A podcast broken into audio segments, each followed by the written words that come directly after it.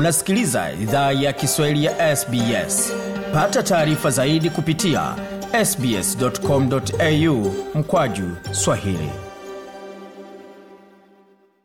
Tungependa kuwashukuru wamiliki wa jadi wa ardhi tunaofanyia matangazo yetu. Kuanzia leo idhaa ya kiswahili inatoa heshima zake kwa kamareg watu wa taifa la kulinga kwa wazee wao wa sasa na wa zamani. Pia kuanzia leo kuna wakubali wa aboriginal na torres strait islander ambao ni wamiliki wa jadi kutoka ardhi zote unaosikiliza matangazo haya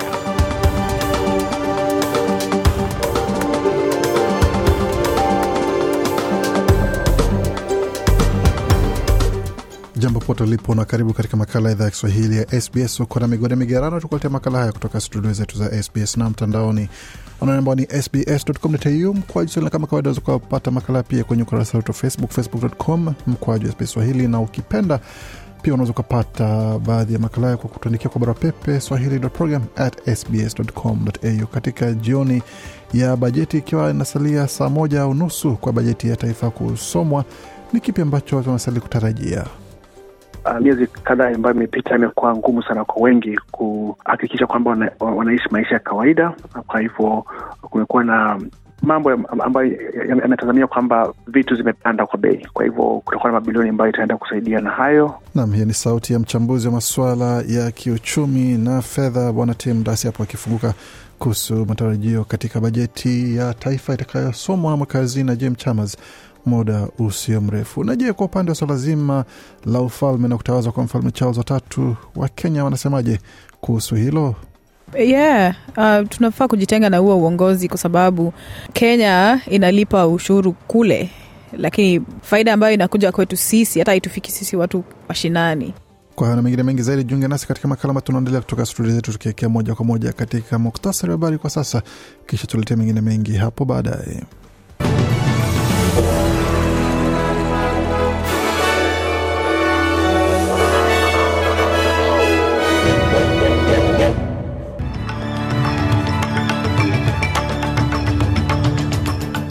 Katika bajeti ya shirikisho jioni hii ya leo, waziri mkuu asema kwamba tofauti na serikali ya nyuma, bajeti ya leo italeta ziada katika bajeti, kitu ambacho ni cha kwanza katika ama ni hali ya kwanza katika miaka 15 iliyopita, tofauti na ilivyokuwa katika uongozi wa serikali ya mseto iliyopita. Hata hivyo, upinzani nao unasema kwamba haina imani kwa uongozi na usimamizi wa serikali ya Leba kwa masuala ya kibajeti yote hayo yakiwa ni suala zima ambalo litaweza kujadiliwa muda usio mrefu. Katika jimbo la Victoria, familia kufaidi kupitia kupunguzwa kwa bei ya huduma ya watoto, ambapo jamii kutoka familia ama jamii kutoka zenye lugha na tamaduni tofauti tofauti huweza kufaidi kupitia uwekezaji wa serikali ya Andrews jimboni Victoria na kimataifa kimataifa kesi ya kupinga uchaguzi mkuu nchini nigeria yaanza kusikilizwa wakati waziri wa zamani waziri mkuu wa zamani wa burundi azuiliwa jela kwa tuhuma za kuhatarisha usalama wa taifa na tukivuka mpaka jamhuri ya kidemokrasia ya kongo yaandaa maombolezo ya kitaifa kwa waliouawa na mafuriko. Na mbichi na mbivu kubainika katika ligi kuu ya klabu bingwa barani ulaya watakapoingia vigogo kesho alfajiri kuamua nani atakatinga katika fainali, pamoja na taarifa zingine ambazo tumeandalia za michezo kutoka humu nchini.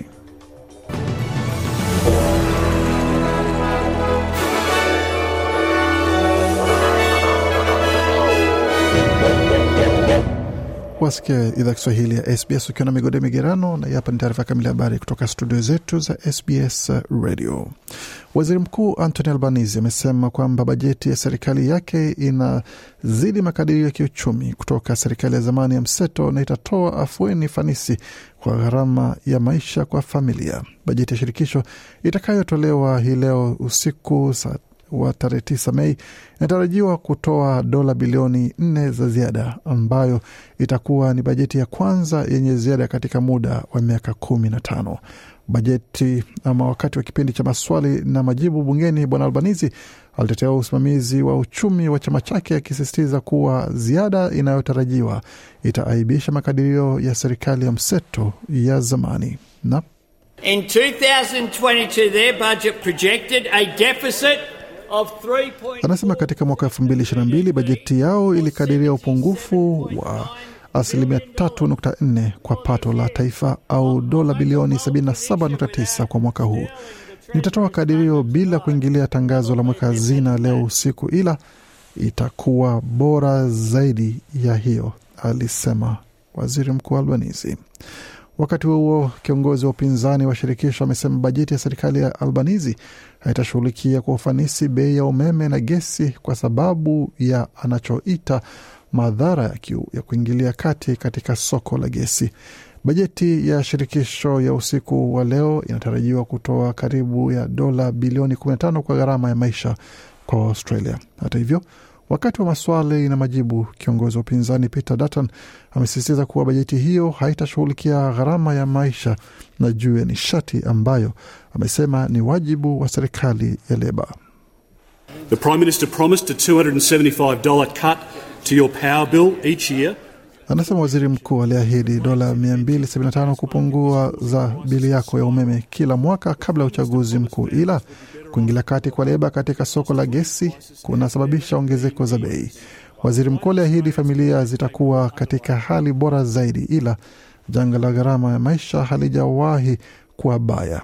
Ni kwa nini Waaustralia huwa na gharama kubwa zaidi chini ya Leba? Alihoji Bwana Peter Dutton, kiongozi wa upinzani wa shirikisho. Na katika taarifa zingine za kitaifa, tuelekee moja kwa moja hadi jimboni Victoria ambako familia kutoka jamii zenye lugha na tamaduni tofauti tofauti zitafaidi kupitia huduma ya malezi ya watoto jimboni Victoria ambao imepigwa jeki kwa dola bilioni tisa na serikali ya jimbo hilo. Serikali ya Daniel Andrews imetangaza kwamba kutakuwa na uwekezaji wa dola milioni tatu nukta tano ambayo itatolewa katika masuala kadhaa ama mipango ishirini na mbili ambayo itaweza kutoa hela kwa familia zenye tamaduni mbalimbali kama sehemu ya uwekezaji huo. Hatua hiyo itaunga mkono familia zenye tamaduni tofauti pamoja kuanzia mwaka elfu mbili ishirini na itaendelea kutoa huduma za ukalimani na utafsiri bure bila malipo. Bwana Andrews akizungumzia hoja hiyo anasema kwamba uwekezaji huo utasaidia jamii na familia kutoka uh, jamii za tamaduni tofauti pamoja na watoto wao kuweza kuanza kuishi pamoja na kushiriki katika masomo ya msingi kama wengine. Huyu hapa na maelezo zaidi. And when we think about those who have come from another country, those for whom English may not be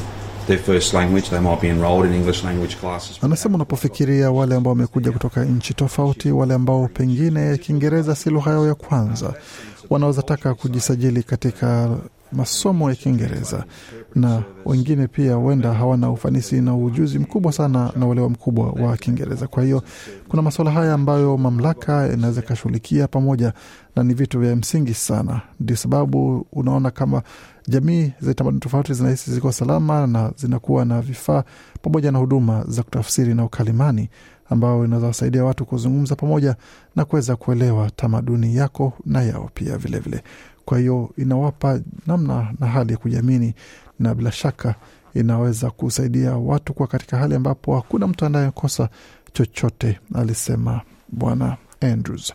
Tukisalia jimboni Victoria, wakazi katika minara ama majengo ya ghorofa mjini Melbourne ambao walifungiwa ndani wakati wa kilele cha uviko 19 wa mwaka elfu mbili ishirini watastahiki kuchangia katika uh, fidia ya dola milioni tano ambayo inatolewa na ambayo imeidhinishwa na mahakama kuu ya jimbo la Victoria. Serikali ya Victoria imeweza kufikia makubaliano kwa kesi iliyowasilishwa na watetezi wa familia husika ambao wanaishi katika maghorofa tisa katika kilele cha wimbi la pili la uviko. Na wakati huo pia sema kwamba watu hao walishikiwa na walizuiwa kutoka nje na kuingia katika majengo yao kwa muda wa siku kumi na nne, hali ambapo ilitishia usalama wao pamoja na hali ambayo iliweza kufanya hali maisha kuwa mbaya na tata zaidi. Hata hivyo, serikali ya Victoria imekana madai dhidi yake licha ya kuweza kutoa hela na kubali kulipa fidia ya hilo. Tukielekea moja kwa moja katika masuala ya kimataifa, serikali ya Jamhuri ya Kidemokrasia ya Kongo inafanya maombolezo ya kitaifa kuwakumbuka zaidi ya watu mia nne waliofariki mwishoni mwa juma kufuatia mafuriko. Mafuriko hayo yalisababishwa na mvua kubwa katika baadhi ya vijiji vya wilaya ya Kalehe jimboni Kivu Kaskazini. Kulingana na maafisa wa serikali wa Kalehe, miili ipatayo mia nne imepatikana na tayari imezikwa. Hadi sasa hali iliyotanda ni ya majonzi na machozi yanayoonekana kwenye nyuso za waathirika wa mafuriko hayo yaliyotokea katika vijiji vilivyoko pembezoni mwa mto Chibira vya Chabondo hadi Nyamukubi katika kijiji cha Ushushu usiku wa kuamkia Ijumaa iliyopita. Katika vijiji hivyo mili waliokufa imefungwa katika magunia na kuzikwa ndani ya kaburi la pamoja. Shirika la kiraia linakadiria kuwa kuna watu wapatao elfu nne na mia tano ambao bado hawajaonekana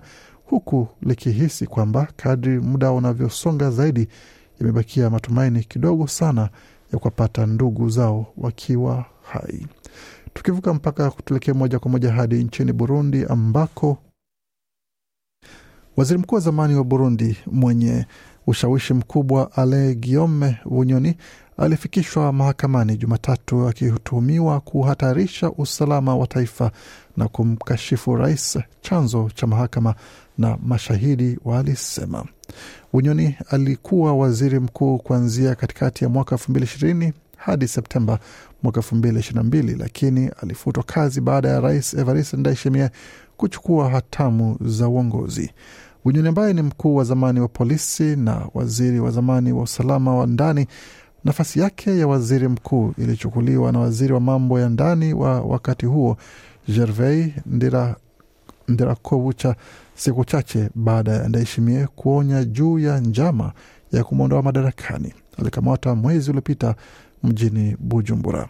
Bunyoni Jumatatu alisikilizwa na jopo la majaji wa kitengo cha mahakama ya juu ambao waliamua awekwe kizuizini katika jela ya mkoa wa kaskazini mwa Burundi wa Ngozi kabla ya kesi yake kuanza. Chanzo cha mahakama ambacho kimeomba jina lake lihifadhiwe kimeambia vyombo vya habari. Na kutoka Burundi tuelekea moja kwa moja hadi katika taifa la Nigeria, ambapo jopo la majaji watano nchini Nigeria siku ya Jumatatu walikaa kikao cha kwanza kusikiliza kesi inayowahusisha viongozi wa upinzani walioshiriki uchaguzi mkuu wa rais wa mwezi Februari ambao chama tawala kilishinda. Tangu Nigeria irejee kwenye demokrasia mwaka elfu moja mia kenda tisaini na tisa miongo mitatu baada ya utawala wa kijeshi, uchaguzi umekuwa ukiishia mahakamani ingawa hakuna pingamizi iliyowahi kutengua matokeo. Malalamiko ya kupinga ushindi wa Bola Tinubu yaliwasilishwa mwezi Machi pamoja na wagombea kadhaa wa urais akiwemo kiongozi mkuu wa upinzani Atiku Abubakar aliyeshika nafasi ya pili na mtu wa nje Peter Obi aliyeshika nafasi ya tatu. Mahakama ina siku mia themanini za kutoa hukumu tangu maombi yalipowasilishwa na pia ina uwezo wa kukata rufaa katika mahakama ya juu zaidi. Hakuna uamuzi mkubwa uliotarajiwa kutolewa siku ya Jumatatu.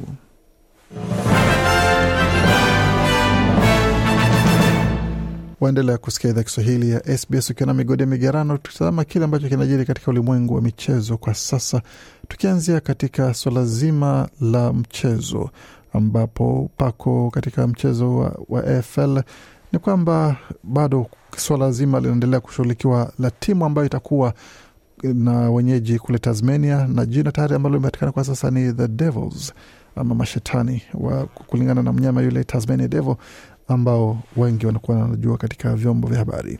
Hajulikani itakuwa ni lini timu hiyo itatangazwa rasmi, lakini anasema kwamba itakuwa ni timu ya kumi na tisa ambapo wataweza kushiriki katika mchezo huo, na bado kunakuwa na pingamizi kidogo, kwa sababu jina hilo la Tasmania Devil ni jina ambalo natumiwa na tamthilia moja ya katuni ya Warner Brothers, kampuni ya Marekani ambayo hutengeza tamthilia mbali mbali.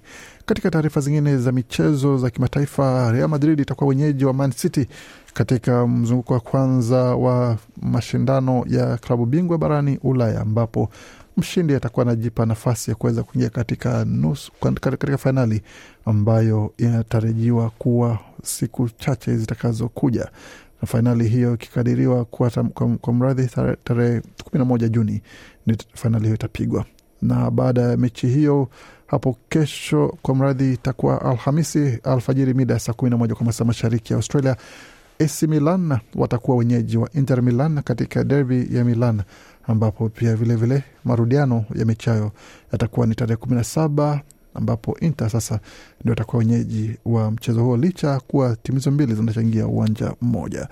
Vilevile Man City itakuwa wenyeji wa mchezo wa pili kati yao na Madrid tarehe kumi na nane Mei, ambapo sasa yule atakayeshindwa hapo basi itakuwa sasa ndio kuondoka katika michuano hiyo ya klabu bingwa barani Ulaya, ambapo inatarajiwa kwamba City wataweza kupiga hatua, lakini wenyeji na vigogo wa michuano hiyo Madrid nao wanaela kusema katika mashindano hayo.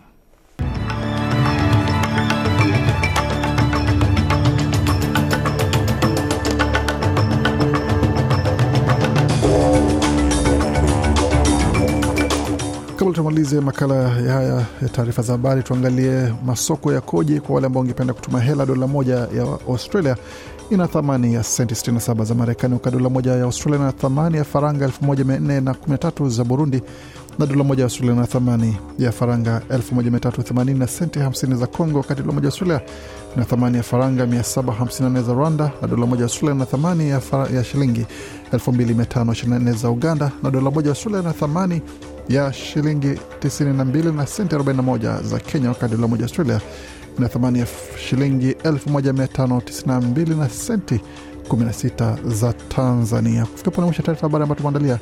Bakia nasi kwa makala mengine manakuja kutoka studio zetu za SBS Radio.